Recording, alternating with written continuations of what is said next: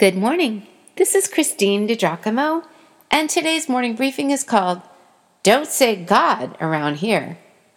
And by all means, keep Jesus out of it. Juan was affixing a mailing label to my box when I commented on the vivid rose tattoo on his forearm. Like my friends who love being complimented on their body artistry, he lit up and talked about what he was going to have done next. You know, FedEx just recently changed their policy on tattoos. It used to be that shirt sleeves had to cover tattoos. Not anymore. So long as they are not offensive or have anything to do with religion. Can't say anything re- religious around here, he casually added. Casual for him, I guess, not so much for me. I'm okay with not being able to talk about religion. Can't we talk about God? Why is it okay to have a discourse about who won Best Picture at the Oscars or mention your pick for March Madness, but not comment on how thankful you are to God for the gift of joy or hope or life itself? Why can't we talk real talk and mention the life changing name of Jesus? What are we so afraid of? This past Sunday, I got to worship at the Brooklyn Tabernacle again, and the passion for Christ in that place is palpable. See, many in the 200 plus voice choir, as well as the several thousand in the congregation, have ragged pasts, but have been radically set free by Jesus. Their enthusiasm shows all over their person. All in all, it contributes to an atmosphere of love that is electric with power. And that is mighty contagious. When Saul was transformed by Jesus on the Damascus Road, set free from the bitterness and fear he carried, he could not contain himself. It's recorded here in Acts chapter 9, if some of you have been reading he could not help but tell others about Jesus, his Messiah. Just think of it. Saul went from the tracker of those who followed the way, Christ followers, to the tracked. Jews and Arabs were trying to kill him just to stop him from talking any more about his newfound love and purpose for living, Jesus Christ. You can read about it in Acts chapter 9, verses 23 through 43. When you understand the magnitude of the gift of Christ in your life, you can't help but want others to know why it is well with your soul. Well, you say, I would actually like to tell a few of my friends about Jesus. I would like them to share in the joy I have found, but I'm not sure how.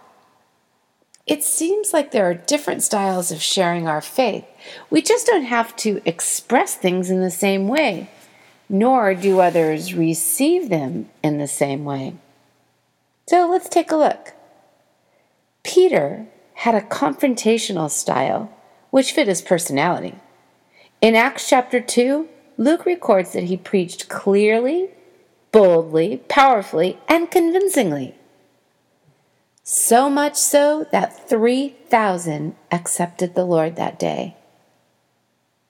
Saul, or Paul as we mostly know him, had an intellectual style. As we see right here in Acts chapter 9, he talked and debated with the Grecian Jews.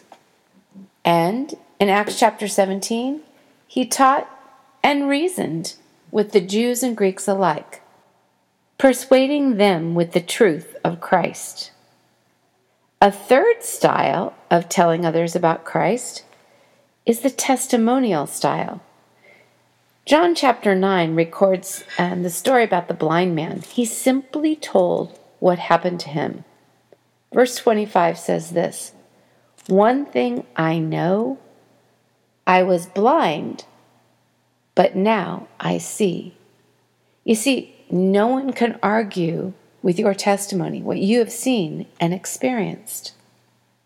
A fourth style is what Matthew had it was an interpersonal style. He was also called Levi in Luke chapter 5. After coming to know Jesus, Matthew invited his tax collector friends to a banquet in his home to meet and talk with Jesus. I guess I would say I have a conversational style, which is akin to Matthew's interpersonal style, but he was inviting people just to sit across the table and chat casually with Jesus. Fifth, the woman at the well had an invitational style. In John chapter 4, she had a real encounter with Jesus and then ran back to the people in her town and said, Come, meet the man who told me everything about me and loved me anyway. Now, realize this woman was an outcast, yet her experience was so real. When she ran back to town and she invited the people, they came. It's wild. So, a fifth style is an invitational style. A sixth style is that that we also see here in Acts chapter 9 the style or the behavior of Tabitha, who had a serving heart. Luke described Dorcas or Tabitha as a disciple who was always doing good and helping the poor. So, a way that you can give away your faith is to serve others. You know, long ago I unlocked the key to daily personal prayer by writing my prayers. That was for me. I have shared that idea with others and it works for them too.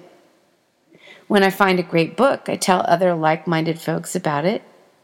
When I dine at a restaurant I enjoy, I naturally tell other people. When I stumble onto something that makes exercise fun, I like to involve my friends. So, why would I hesitate in telling them about a God who loves them, who has a plan and purpose just for them? To me, real talk is the only kind of talk. And since there is nothing more true or real or meaningful or valuable than Jesus, I look for openings.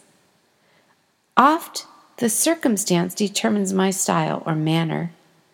It's not my intention to be in your face, but rather conversational, back and forth, casual and genuinely interested. At one time or another, I've been the blind man, the woman at the well, Tabitha, Peter, Paul, and Matthew.